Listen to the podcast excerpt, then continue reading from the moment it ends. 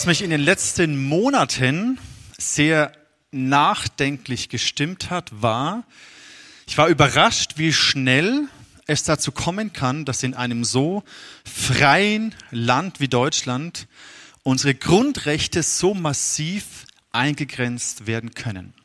Das hat mich einfach sehr nachdenklich gestimmt und ich unterstelle nur die besten Absichten unseren Regierenden, die diese Entscheidung getroffen haben. Aber ich habe mir gedacht, es ist doch ganz schön drastisch mit der richtigen gesellschaftlichen Akzeptanz und politischen Begründung, wie schnell unsere Grundrechte eingeschränkt werden können.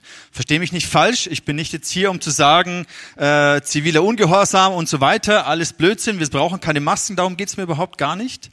Deswegen haben wir auch Gebete für die Regierung, sondern es hat mich einfach nachdenklich gestimmt.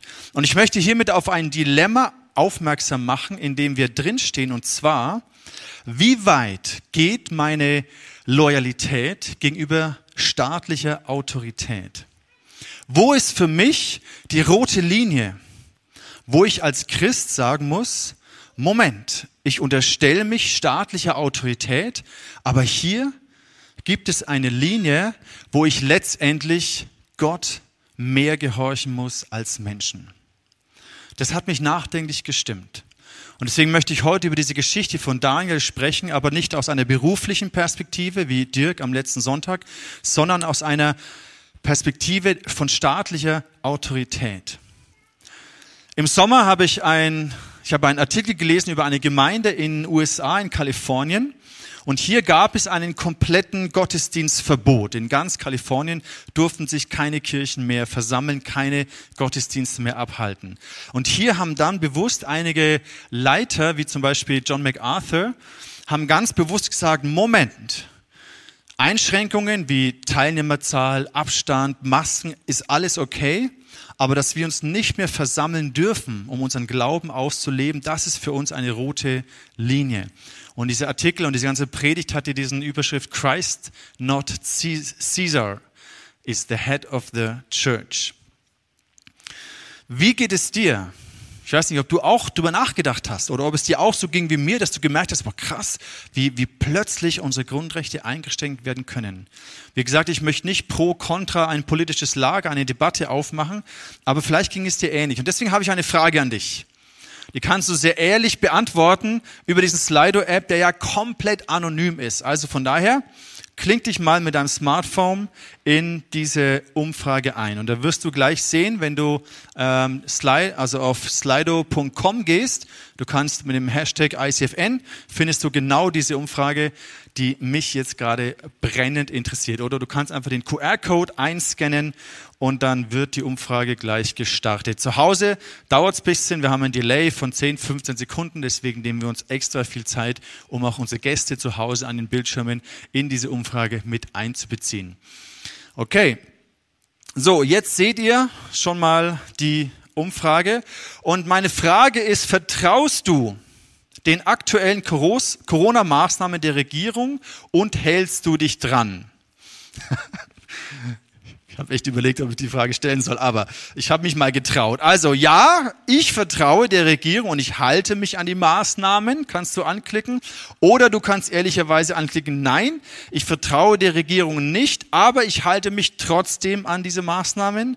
Oder nein, ich vertraue der Regierung nicht und halte mich auch nicht an die Maßnahmen, sehe ich überhaupt nicht ein, eine Maske in der Öffentlichkeit zu tragen. Da fühle ich mich an meinen Grundrechten begrenzt. So, ich stimme auch mal ganz kurz ab.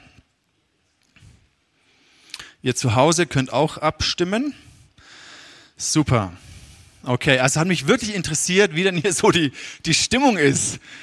Okay, bis jetzt 65 Prozent sagen ja doch, die Regierung macht es gut, ich vertraue ihnen und ich halte mich auch dran. Immerhin 30 Prozent sagen nein, ich vertraue der Regierung nicht und ich halte mich aber trotzdem dran. Das ist ja schon mal gut, ja.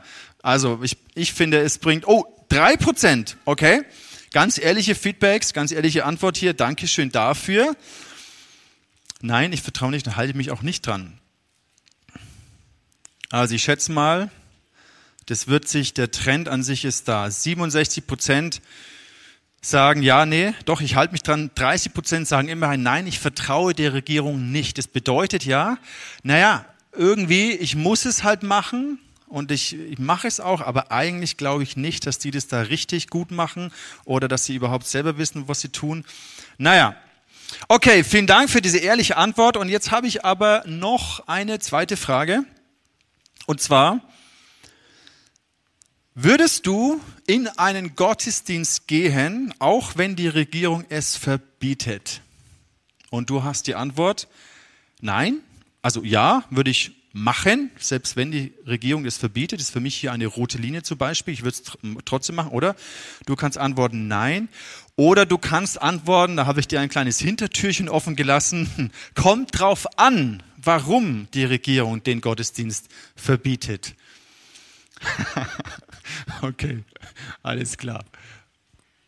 Wie gut, dass ich diese Option reingenommen habe.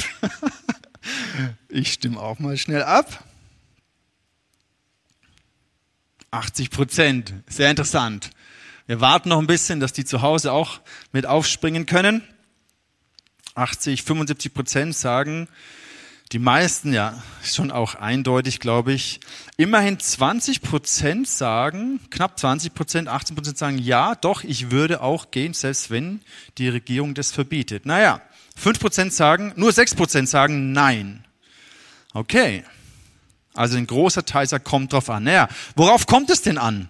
Das wäre jetzt auch interessant zu überlegen, aber das können wir jetzt nicht weiter ausführen. Ähm, worauf kommt es denn an? Das habe ich mir auch überlegt. Wo ist denn für mich diese rote Linie? Wenn wir zurückblicken durch die ganze äh, Kirchengeschichte, gab es eigentlich immer wieder dieses Dilemma zwischen staatlicher Autorität und den Christen, die gesagt haben, ja, ich gebe dem Cäsar, was des Cäsars ist. Das ist eine Aussage von Jesus, wo er dann Steuern zahlt. Okay, ich respektiere diese Autorität. Aber die Christen haben auch immer wieder gesagt, aber letztendlich meine letztendliche Loyalität gilt Gott. In der Apostelgeschichte Kapitel 5 ist ein Dilemma, dem Petrus und die anderen Apostel waren. Sie haben öffentlich von Jesus geredet und es war ein Tumult, ein Aufruhr in der Stadt Jerusalem. Und das hat natürlich die religiöse Elite komplett verunsichert. Die waren neidisch, die waren eifersüchtig auf, auf diese, diese Attraktivität, die diese Jünger ausgestrahlt hatten. Und dann haben sie die Jünger einkassiert, sie gefangen genommen und haben ihnen verboten, über Jesus zu reden. Und dann kommt es hier zu dieser Aussage, Apostelgeschichte 5, Vers 29, Petrus und die anderen Apostel aber sprachen, man muss Gott mehr gehorchen als den Menschen. Und auf diese Bibelstelle haben sich viele Christen über die Jahrhunderte auch bezogen, haben gesagt, ja, meine letzte Loyalität gehört Gott. Ich habe mir zum Beispiel überlegt, als Pastor, wo wäre eine rote Linie? Ein Beispiel. Angenommen, es gibt ein Kontaktverbot, dass man nicht mehr in einen fremden Haushalt sich begegnen kann. Kann ja durchaus stattfinden. Wo wäre jetzt meine Grenze, wo ich sage, ich, ich akzeptiere das und wo muss ich sagen, nein? Und ich habe für mich überlegt, okay, alles, was meine, mein privates Vergnügen angeht, mein Spaß, meine Sehnsucht nach Gemeinschaft, irgendwie mit Leuten abzuhängen, all das muss ich in dem Moment staatlicher Gewalt unterordnen und sagen, okay, wenn es ein Verbot gibt, dann gehe ich eben nicht Fußball schauen mit meinen Freunden, was ich sowieso nicht mache, weil ich kein Fußballfan bin, aber dann besuche ich keine Leute. Ne? Alles, was mein privater Komfort, mein Spaß, mein Lebensstil ist, was ich so gewöhnt bin, da würde ich sagen, doch, da muss ich mich unterordnen. Wenn jetzt mich jemand anrufen würde und sagen würde, Dani, ich bin krank, alleine zu Hause. Bitte komm als mein Pastor, bitte komm und bete für mich. Da habe ich drüber nachgedacht, ja, was, was mache ich dann? Und da habe ich zwei Faktoren. Zum einen sagt die Bibel ganz klar, die Ältesten sollen zu den Kranken gehen, in die Hände auflegen und beten. Und das ist meine Verantwortung als Pastor. Das ist eine Grundlage des Wort Gottes. Und dann würde ich den Heiligen Geist fragen, okay, ich habe diese Grundlage, diesen Auftrag, als Pastor hinzugehen und zu beten.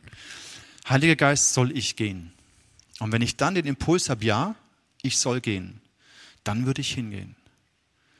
Dann würde ich in dem Moment die staatliche Autorität sagen, ja, an dieser Stelle steht für mich das Wort Gottes und der Impuls des Heiligen Geistes, meine Aufgabe als Pastor, als Ältester dieser Gemeinde hinzugehen und zu beten, steht in dem Moment über staatlicher Autorität. Das habe ich mir so gedacht. Das wäre zum Beispiel eine rote Linie, wo ich in diesem Dilemma stecken würde zwischen staatlicher Autorität und letztendlich Gott verantwortlich zu sein. Also ich denke, ihr könnt es ein bisschen nachvollziehen. Ja? Für dich heißt es vielleicht was ganz was anderes, aber ich finde den Gedanken an sich wichtig, uns darüber nach, also uns das bewusst zu machen, dass wir staatliche Autorität ehren, aber irgendwo merken, hier ist eine rote Linie. Und ich möchte damit aber auch nicht zu zivilem Ungehorsam aufrufen, sondern wenn Vielleicht hilft es dir auch dann, dass du eine Legitimität durch das Wort Gottes hast, ganz klar. Weil ich kann ja auch sagen, boah, ich, ich habe voll den Eindruck, ich soll mit meinen Kumpels Champions League schauen. Ich spüre, wie so einfach der Heilige Geist mir diesen Impuls gibt, jetzt da Champions League zu gucken. Und dann nehme ich das als mein Vorwand. Ja, nee, Gott hat mir gesagt, ich soll da hingehen, deswegen missachte ich staatliche Autorität. Da würde ich sagen, nee das, so ein Empfinden im Bauch, ich habe so das Gefühl, ich sollte da hingehen und gucken, das ist, glaube ich, nicht okay, sondern es braucht eine Berechtigung durch das Wort Gottes. Eine ganz klare Grenze zwischen, es ist nicht mein Privatvergnügen, sondern es ist ein Auftrag Gottes, den ich empfinde. Okay, ich wollte euch damit nur ein bisschen challengen, äh, herausfordern, darüber nachzudenken und euch dessen bewusst zu machen. Eine zweite Sache, die mich schon länger äh, beschäftigt, ist die Entwicklung unserer Meinungsfreiheit in unserem Land. Wir sind ja bekannt dafür, dass in Deutschland jeder seine Meinung sagen darf und jeder herausposaunen darf, was er denkt, ob er jetzt für die Maske oder gegen die Maske ist oder sowas. Und es nimmt ja ganz zum Teil äh, schwierige ähm, Entwicklungen an. Hier erleben wir aber auch eine Entwicklung, der Dirk hat es letztes Mal ein bisschen angeteasert, mit dem Stichwort Cancel Culture, dass zwar äußerlich Meinungsfreiheit propagiert wird, aber wie eine, eine Strategie entwickelt wird, um dennoch Menschen zum Schweigen zu bringen, sie einzuschüchtern durch Public Shaming, Cancel Culture. Cancel Culture bedeutet, dass, ein, dass Menschen eigentlich systematisch boykottiert werden oder eine Organisation oder eine Person systematisch boykottiert wird, die eine, denen eine beleidigende oder diskriminierende Aussage bzw. Handlung vorgeworfen wird. Da gab es zum Beispiel die Situation einer wissenschaftlichen Konferenz in Kalifornien, hast du es im, Wall Street Journal gelesen, ähm, und da war einer Sprecher eingeladen und den fanden ein paar Leute ganz schräg und da haben die einen riesen Shitstorm aufgezogen eine Riesenpropaganda gemacht und letztendlich wurde die ganze Konferenz gecancelt und abgesagt. Und da merken wir, da ist eine Macht, um Meinungsfreiheit einzuschränken. Überleg du dir mal, wärst du bereit, eine unpopuläre Meinung zu vertreten, mit dem Bewusstsein, dass es hier einen riesen Shitstorm geben kann? Einfach mal für dich selber zum Reflektieren. Ich fand eine eine Songlinie bei den O-Bros, äh, sehr cool. Hey, euer Shitstorm ist für uns nur Dünger, denn wir sind seine Jünger. Okay. O-Bros, super cool. Fand ich aber trotzdem sehr geil. Die haben ja auch viel Shitstorm geerntet und ich fand es einfach sehr klar und ein gutes Statement, was sie gemacht haben. So, was hat das Ganze jetzt mit Daniel und Altes Testament und Nebukadnezar und so weiter zu tun? Also, wir haben das goldene Standbild. Und der Dirk hat es sehr gut auf den Punkt gebracht, das goldene Standbild, es ging Nebukadnezar in diesem Multikulti-Reich, wo so viele Glaubensrichtungen, Religionen irgendwie zusammen waren, darum, den Frieden zu bewahren. Die Einheit in diesem Riesenreich zu bewahren. Deswegen gab es eine Religionsfreiheit. Jeder konnte seinen Glauben, seine Religion praktizieren, wie er möchte, aber alle mussten auch dieses Standbild anbeten. Warum war ihm das so wichtig? Hat er irgendwie ein Ego-Problem gehabt? War er irgendwie scharf drauf, dass alle sich da beugen? Warum war ihm das so wichtig? Weil, wenn du so viele Religionen hast, um den Frieden zu bewahren, darf keine Glaubensgemeinschaft sagen, unsere Religion ist die einzig richtige. Weil damit wertest du ja automatisch die anderen ab und es kreiert Spannung, es führt zu Revolten, es führt zu Bürgerkrieg, es führt zu Spannungen. Und um den Frieden zu bewahren in diesem Riesenreich durfte und dieses Beugen vor diesem Standbild war ein Symbol dessen, okay, wir haben alle unseren Glauben und jeder hat seine Religion und niemand darf behaupten, meine Religion, mein Glaube ist der einzig wahre. Deswegen beuge ich mich nicht vor diesem Standbild.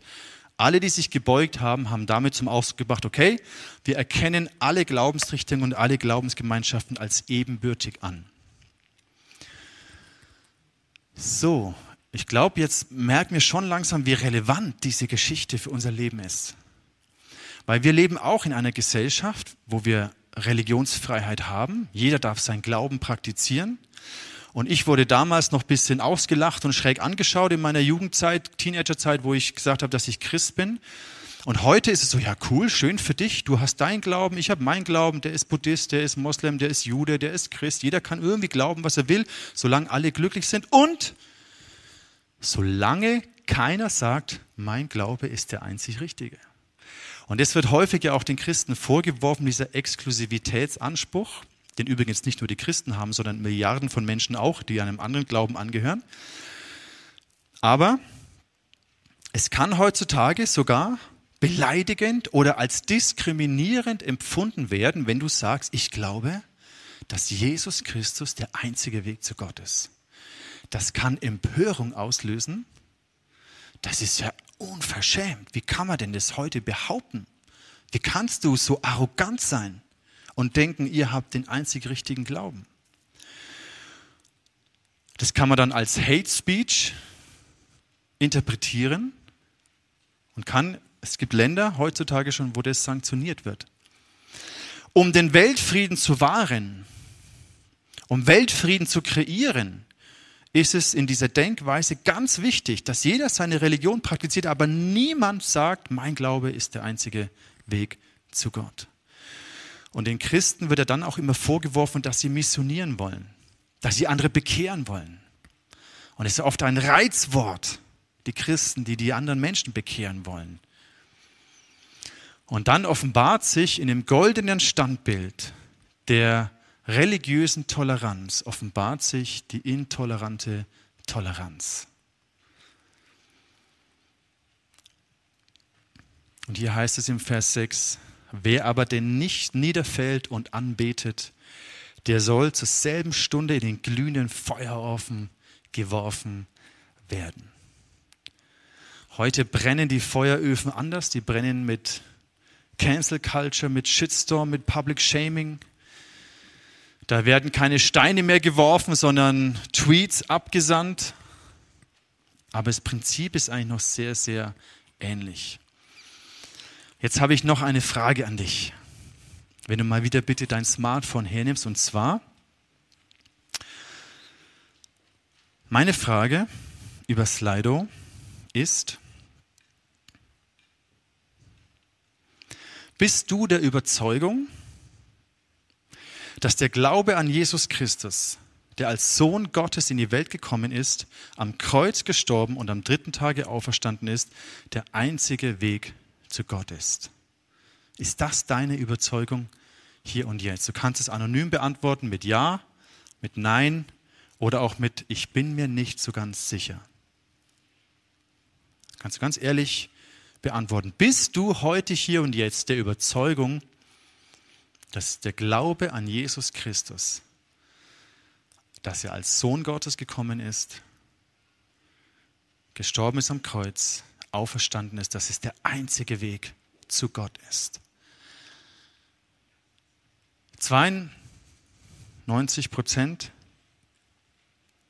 91 Prozent sagen, ja, da bin ich mir sicher. 10 Prozent, auch sehr ehrlich, vielen Dank für alle, die auch sehr ehrlich sind, sagen, ich bin mir nicht so ganz sicher. Nein, sagt zum Glück niemand. Vielen Dank für eure ehrliche Antwort. Die nächste Frage wäre, was darf dich diese Überzeugung kosten? Wo ist bei dir eine rote Linie, was diese Überzeugung angeht? Ich möchte kurz ein paar Sachen sagen zu den Leuten, die sagen, das kann man ja nicht, das kann man nicht behaupten, das ist ja voll intolerant. Wenn Christen behaupten, sie haben die einzige richtige Religion, ist das ja total intolerant. Und deswegen dürfen Christen das nicht mehr sagen. Wir müssen den Christen verbieten zu missionieren. Wir müssen ihnen verbieten, dass sie andere bekehren wollen, weil wir ja so tolerant sind, weil wir ja religiöse Toleranz leben wollen. Was, was offenbart denn diese Haltung? Eigentlich offenbart diese Haltung ja genau das, was sie an den Christen kritisieren. Weil aus dieser Weltsicht sagst du, alle Religionen sind gleich, niemand darf den anderen bekehren, deswegen müssen wir das verbieten. Und dann sagst, dann machst du genau das Gleiche, dass du deine Weltsicht jemand anders aufzwingst und jemand anders verbietest, eine andere Meinung zu haben. Du machst ja genau das Intolerante. Deswegen in dem goldenen Standbild offenbart sich die intolerante Toleranz. Du zwingst ihm ja genauso deine Meinung auf. Und da sehen wir, dass unter dieser religiösen Toleranz an der Oberfläche es ganz schön intolerant ist. Fand ich einfach interessant. Und der andere Gedanke ist, schau mal, der, was ist denn diese Wahrheit, von der die Christen glauben, dass sie die einzige richtige Wahrheit haben?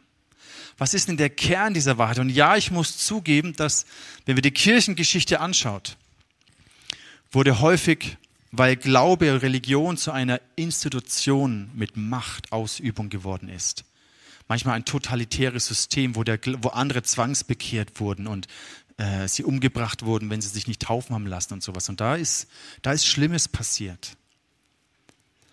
Da ist Glaube zu einer religiösen Machtinstanz geworden. Und dann passiert sowas. Aber der Kern des Evangeliums, die Wahrheit, die wir glauben, ist doch, dass Jesus, der Sohn Gottes, sein Leben hingelegt hat. Auch für die Menschen, die komplett anderer Meinung waren als er. Er hat doch die auch geliebt und ihnen gedient, die komplett andere Meinung waren als er.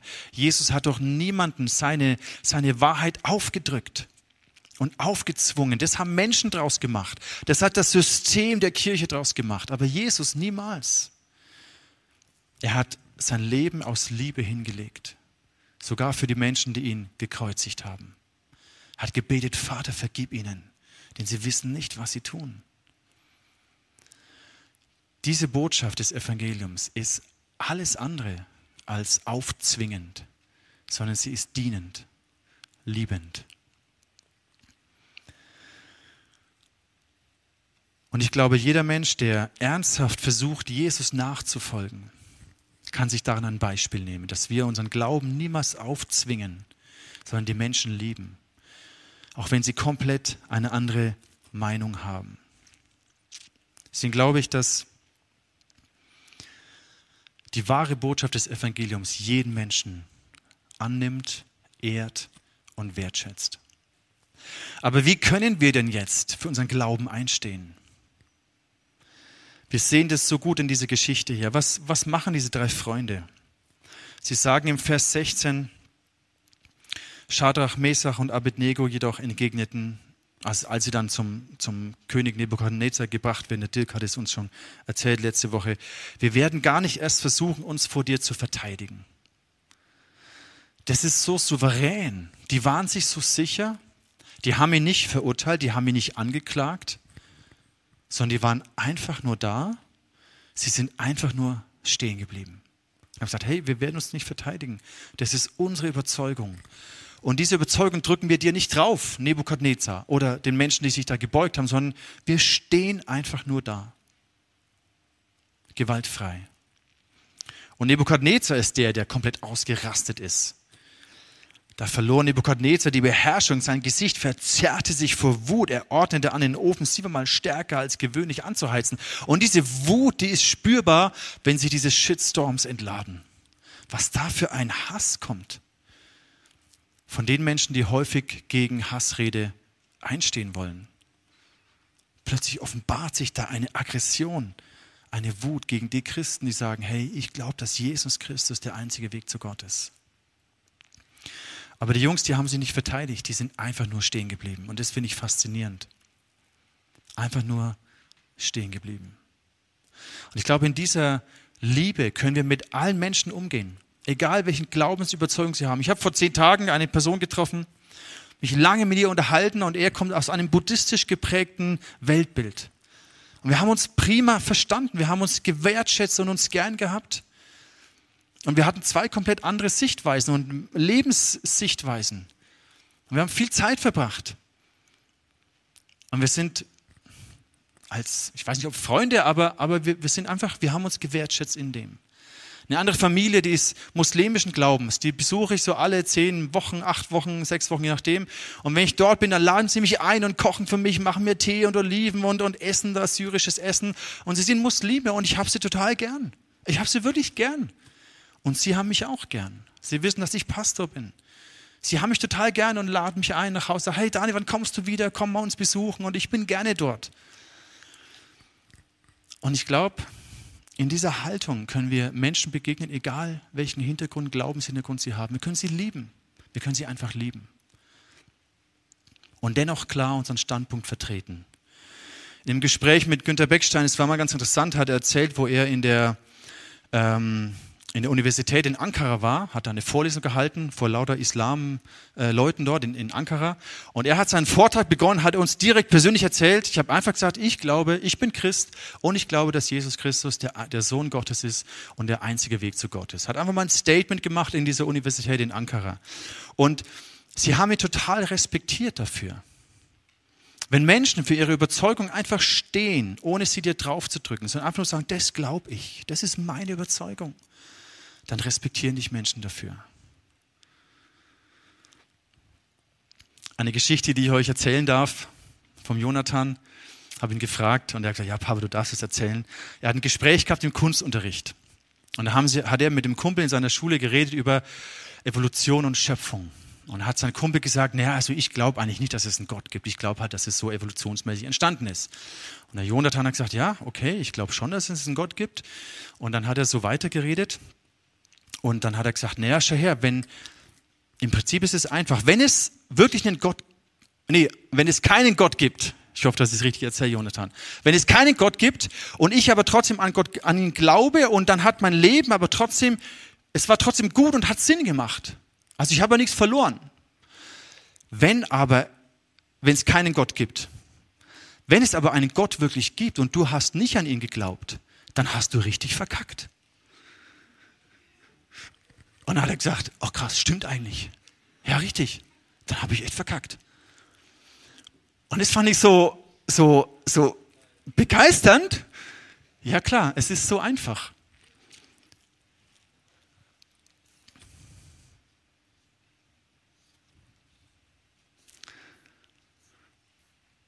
Ich bin jetzt ungefähr bei der Hälfte meiner Predigt.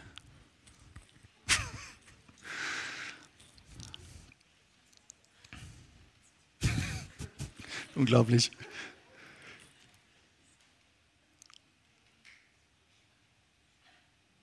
Okay, wie kriege ich das jetzt hin? Also, in den letzten eine Minute und 50 Sekunden. Was bedeutet es, einen standhaften Glauben zu entwickeln? Wir brauchen solche Überzeugungen, tiefe Überzeugungen weil diese Überzeugungen prägen unsere Entscheidungen schon bevor wir in einer herausfordernden Situation sind. Glaube ist es, dass wir in einer Krisensituation oder unter Druck, unter Anfeindung, dass wir dann zu unseren Überzeugungen auch stehen können. Das ist standhafter Glaube. Und ich liebe diesen Vers. Ich liebe das, was diese Jungs hier sagen. Siehe im Vers 17, siehe, unser Gott, den wir verehren, kann uns erretten aus dem glühenden Feuerofen. Und auch aus deiner Hand, o König, kann er uns erretten. Also sie gehen total respektvoll mit diesem König um. Er ist immer noch, o König. Der Respekt ist da.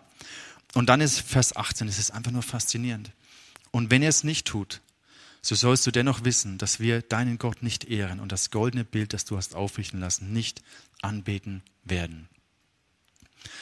Lasst mich kurz etwas sagen zu diesem oberflächlichen Faith Teaching. Faith Teaching ist eine theologische Richtung, die gerade weltweit stark immer wieder einen Einfluss hat, die sagt, hey, du musst nur glauben und dann bist du gesegnet, dann bist du reich und dann bist du Herrlichkeit und dann bist du gesund und hast nie mehr Probleme und alles wird gut in deinem Leben. Du musst nur dem Feuer gebieten und dem Regen herbei proklamieren, dann geht dieses Feuer aus, wo du gerade drin bist. Und das finde ich so bescheuert. Das ist so konträr zu dem, was hier steht. Sie sagen, hey Gott, ja klar, du kannst uns erretten. Du kannst dem Krebs gebieten, dass er weicht. Du kannst das Wunder machen. Du kannst den Partner meines Lebens jetzt in mein Leben hineinbringen, nachdem ich mich so lange sehe. Du kannst machen, dass ich, dass ich schwanger werde oder meine Frau schwanger wird oder dass ich den Job bekomme oder was auch immer du dir wünschst, wofür du betest. Ja, Gott, du kannst es machen. Aber selbst wenn du es nicht machst, werde ich dich trotzdem anbeten und ehren und deinen Namen groß machen. Das finde ich ein richtig gutes Faith Teaching. Und nicht, du musst dem Sturm proklamieren, du musst dem Feuer gebieten, dass es weicht und dann deine, sind deine Umstände alle nur noch blendend. Petrus und Jakobus waren im Gefängnis. In der Apostelgeschichte 12 lesen wir das. Und wenn wir diese Situation mit den drei Jungs aus dem Feuerofen hernehmen und interpretieren, okay, du musst nur beten und glauben, programmieren, Gott rettet dich aus dem Feuer. Das ist diese bescheuerte Faith-Teaching-Richtung. Und es stimmt einfach nicht. Wir können die Bibel anschauen. Petrus und Jakobus, sie waren beide im Gefängnis, Apostelgeschichte 12. Und Herodes hat Jakobus enthaupten lassen. Und das fand er irgendwie cool. Und er hat gesagt, hey cool, nächsten Tag schnappe ich mir den Petrus und lass ihn auch enthaupten. Und was passiert in dieser Nacht? Da kommt der Engel, die Ketten fallen ab von Petrus die Tür geht auf, er läuft raus aus dem Gefängnis und ist frei. Habe ich mir gedacht, also Gott, das, das, das verstehe ich nicht. Der, der Jakobus wurde 24 Stunden vorher enthauptet und Petrus kommt der Engel. Hättest du den nicht 24 Stunden früher schicken können? Wurde der irgendwo aufgehalten? Warum musste Jakobus sterben und Petrus darf rauslaufen? Ich verstehe das nicht. Aber ich verstehe eins dass es nicht immer bedeutet, Gott rettet dich aus allen Umständen, aus allem Leid heraus. Manchmal bedeutet es, und für viele Christen über die Jahrhunderte hat es einen Preis gehabt, zu ihren Überzeugungen zu stehen. Und für viele hat es den Tod bedeutet. Viele, die in Rom verbrannt wurden, hat Jesus nicht das Feuer gelöscht. Viele, die von den Löwen in der Arena Roms zerrissen wurden, hat Jesus nicht den den Rachen der Löwen zugehalten. Viele sind für ihren Glauben gestorben.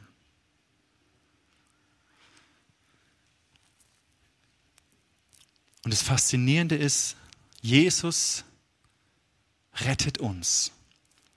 Aber nicht immer, indem er uns aus dem Feuer herausrettet oder das Feuer löscht, indem er dir deine Gebetserhörung jetzt sofort gibt und alle deine Umstände so sind, wie du es dir wünschst, sondern Jesus rettet uns, indem er im Feuer mit uns steht. Warum macht er das? Jesus wurde in den ultimativen Feuerofen des Zornes und der Gerechtigkeit Gottes geworfen. Für dich und für mich. Und wenn wir glauben, dass dieser Jesus der an meiner Stelle in den ultimativen Feuerofen des Zornes Gottes geworfen wurde. Wenn wir das glauben und verinnerlichen, dann werden wir auch erleben, dass Jesus mit uns in unseren Herausforderungen kämpfen, an unserer Seite mit uns ist. Warum macht er das? Weil, nicht ganz einfach, weil er dich liebt. Und das ist so faszinierend, weil der christliche Glaube, die christliche Religion hat als einzige im Kern diese Wahrheit, dass Gott selbst gelitten hat an unserer Stelle. Weil wir ihm was bedeuten, weil wir ihm wichtig sind, weil er uns liebt. Das ist wie mit Kindern. Die Überschrift heißt, zu lieben bedeutet zu leiden. Wenn du deine Kinder liebst, dann leidest du. Du leidest mit, wenn es ihnen schlecht geht, wenn sie krank sind, wenn sie Schmerzen haben. Das ist etwas, was so schlimm ist als Eltern. Deine, deine Kinder haben Schmerzen und du, du, du kannst es nicht ändern. Wenn deine Kinder leiden, dann leidest du mit. Wenn sie sich freuen und wenn sie glücklich sind, dann erfreut es dein Herz als Vater und als Mutter. Zu lieben bedeutet eben auch zu leiden. Und diese Wahrheit sehen wir bei Jesus. Er liebt dich und mich. Er war bereit, in diesen Feuerofen der Gerechtigkeit Gottes zu gehen. Und ich glaube, wir können nicht lieben, ohne zu leiden. Und manchmal bedeutet Jesus zu lieben, eben auch zu leiden. Für ihn. Zu sagen, okay Gott, du kannst mich retten. Du kannst den Tumor wegnehmen. Du kannst meine, du kannst mich heilen, was auch immer. Aber auch wenn es nicht so passiert, werde ich dich trotzdem anbeten und dich ehren. Was ist dein nächster Schritt in dem Ganzen? Wo stehst du? Ich hoffe, die Predigt hat dich einigermaßen aufgerüttelt und zum Nachdenken angeregt und zu überlegen, hey, wo ist, wo ist meine Linie? Und Daniel und seine Freunde, wir haben diese Illustration, er steht im Feuer. Und so wie auch Daniel, er war nicht da in dieser Situation, aber seine Freunde im Feuer standen, heißt es auch für uns manchmal, dass wir im Feuer stehen. Und ihr seht, wie diese, diese Skizze sich immer weiterentwickelt. Letztes Mal ist dieser Mantel dazu gekommen, zuerst der Name, dann der Mantel und jetzt das Feuer. Und was bedeutet es für dich, im Feuer zu stehen? Was bedeutet es für dich zu wissen, egal wo du durchgehst, Jesus ist bei dir? Er hat nicht immer versprochen, all deine Umstände rosig zu machen, aber er hat versprochen, immer bei dir zu sein. Immer. Und das ist eine Hoffnung, auf die wir bauen dürfen.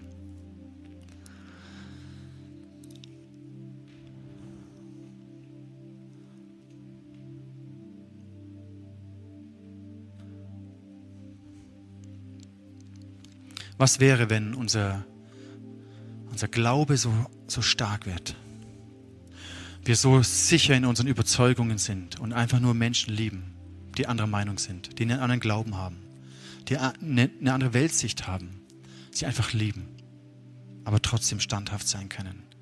Was wäre, wenn du in deinen Situationen, in deinen Herausforderungen erlebst, nicht, dass du wild drauf los proklamieren musst, dass deine Umstände plötzlich wie durch einen Zauber sich verändern, sondern einfach zu wissen, Gott, ich glaube, ich bete für das Wunder. Ich halte fest an dem Wunder. Ich weiß, dass du ein Wunder tun kannst. Ich weiß, du kannst eingreifen und mich retten, meinen Umstand verändern. Aber auch wenn du es nicht machst auf die Art und Weise, werde ich dich trotzdem anbeten und lieben. Wir werden jetzt einen Song hören, der heißt Another in the Fire da war noch jemand im Feuer und diese Person ist Jesus.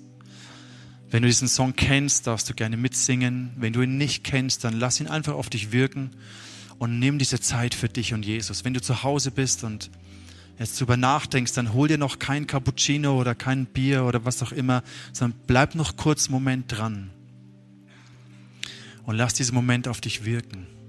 Hör dir diesen Song an und reflektiere deinen Glauben, deine Beziehung zu Jesus an diesem Punkt. Lass uns beten. Jesus, ich danke dir, dass du uns so ein wunderbares Vorbild gegeben hast, was es bedeutet, staatliche Autorität zu achten und zu ehren, aber in letzter Instanz allein Gott untergeordnet zu sein. Und Jesus, ich danke dir für unsere Regierung und wir achten und ehren diese Autorität. Und ich bitte dich, hilf uns als Christen, die davon überzeugt sind, Jesus, du bist der einzige Weg zu Gott. Menschen zu lieben, ihnen zu dienen, die anderer Meinung sind. Einfach stehen zu bleiben, nicht zu verurteilen, nicht zu richten, nicht überheblich uns abzugrenzen, sondern sie einfach zu lieben und zu stehen. Und dafür segne ich dich heute an diesem Abend. Dass du stark wirst in deinem Glauben. Und dass du erlebst, wie die Freunde im Feuer, dass Jesus, dein Freund, mit dir im Feuer steht.